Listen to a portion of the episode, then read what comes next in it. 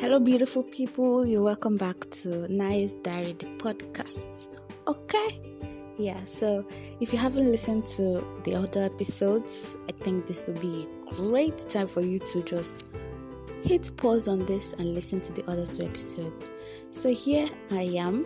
I'm going to give you my two cents on guess what movies, but this time around TV series, more like TV shows. So I'm just going to list a few that I really like and let you know if it's actually still showing or airing in your country or city. I think most of them would be on Netflix. I'm not so sure. But yeah, let's just get back into the episode. So, the first one, obviously, I love medical series. So, you're going to hear a lot about medical series. I love law. Mm, not really law and order, but just like legal series. I love crime, but not so much. I do not like superhero series. So, just take your mind off of Arrow, take your mind off of Supergirl, take your mind off of Flash. I loved them at some point, but not at the moment. I don't think an adult should watch it. It's kind of like kids, but who am I to judge?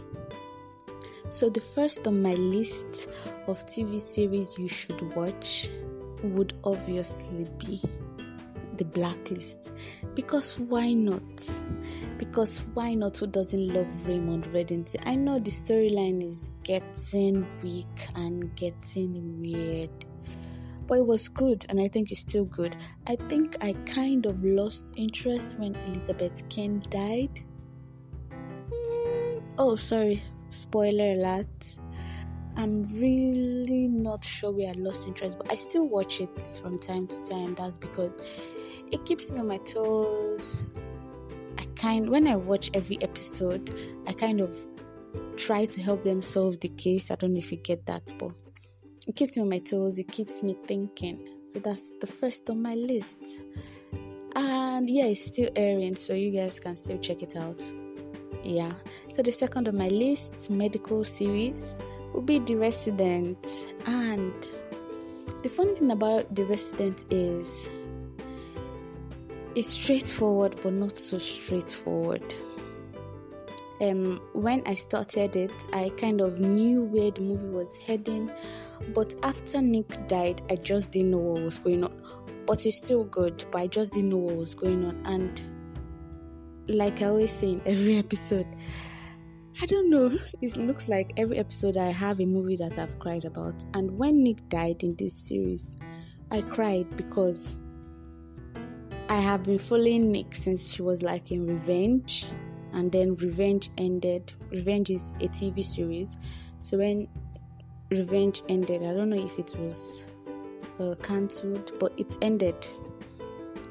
I met her here again in the residence. I was rooting for her. I wanted to see her flourish and know that she got married to my favorite in the series, Conrad Hawkins. I was like, way to go, Nick. And then, boom, they announced that she's going to leave the show, so they had to kill her character, which was really emotional because they made it look like she had an accident and I think she was pregnant for Gigi or she had given birth to Gigi. So it was really emotional for everybody, for the characters, and I'm very sure the characters they didn't really like that she she like like she died. But either it was really emotional for us, the viewers, and for the cast members as well. But the resident is really nice, really nice. I don't know if all of the medical whatever they are doing there, I don't know if that's true, but I really love um watching seeing how they solve each cases. So second recommendation or second TV series. At this point, I've forgotten the headline. The second TV series will be The Good Doctor. That's because I've watched the Korean version. The Korean version was the first that I watched. I didn't really watch it for long, then I got tired, and now the Good Doctor, the American version, came up. And I like this series because it's showing that even as an autistic person, I'm not sure they want to be called that, but even as that kind of person, someone with autism, you can be more like you can be more than just be an autistic person because Dr. I'm trying to remember his name. Uh, Dr. Sean Murphy is a resident doctor, a senior resident doctor in San Jose Bonaventure in Atlanta, and basically anyone. It just goes to show that it can be anything, and I really like that because of his autism. He thinks way outside the box. So if we are all thinking that ibuprofen could solve this migraine, he's thinking maybe not ibuprofen, is thinking somewhere farther or whenever there are cases that looks like it's a dead end, he always comes up with new methods on how to solve this, which is really great and it's really intriguing because you may think you have all of the ideas, you may think you've figured how the episode is going to end, but you'll be shocked. And I love his relationship with his fiance. Uh, it's a really difficult relationship, I must say. It's really difficult. But we're still watching it unfold. As at the time that I'm recording this episode, they haven't gotten married yet, but she's still his fiance. And I love, uh, I'm trying to remember her name. Oh, the blonde, the white girl with the blonde hair. I love her and uh, the Asian guy's relationship. How come I can't remember their name? But I love their relationship. Uh, she's a bit mean and he's a bit loving. Mm, yeah, two of them are different spectrums, but they make a good and cute couple. Uh, yeah, that's basically it from The Good Doctor. At this point, you can already tell that I love medical series. So the next one is going to be New Amsterdam. Ta-da! And first, when I started New Amsterdam, it was because of the guy, chief medical director, one thing like that. And I started watching it because he had this catchphrase then was, um, "We can solve it. We can solve it. We can solve it." And the movie was going good at some point. And then dr Helen Sharpe came into the picture which i love because i love her accent. She's uh, in the movie she's british iranian. So it's it's a beautiful mix. So i love her accent I love that she's good at what she does. She's in the oncology department, she's the head of the oncology department. And at a point, she was going to leave New Amsterdam to go to London. And at the point, she was dating Dr. Max. Yeah, that's his name. And both of them decided to go to London. And I'm like, why? Uh, and I'm like, so are they going to stop New Amsterdam? Why are they moving to London? And mind you, Dr. Max has a child. So they were all going to move to London. And if they move to London, then it's not going to be New Amsterdam. But as luck had it, he came back and came back and still he remained the CMD after all the back and forth, back and forth. But where I kind of lost interest was that point where they left to London. But seeing that they've come back, I'm really pumped to see what they have in store for us. I really do hope, fingers crossed, that Dr. Helen Sharpe comes back to New York. I think it's New York they are centered in. Yeah, basically that. So, away from the medical series, let's go into comedy. I don't know if I'm going to categorize this as comedy, but Young Sheldon is hella, hella funny. So I think I'm going to put it there.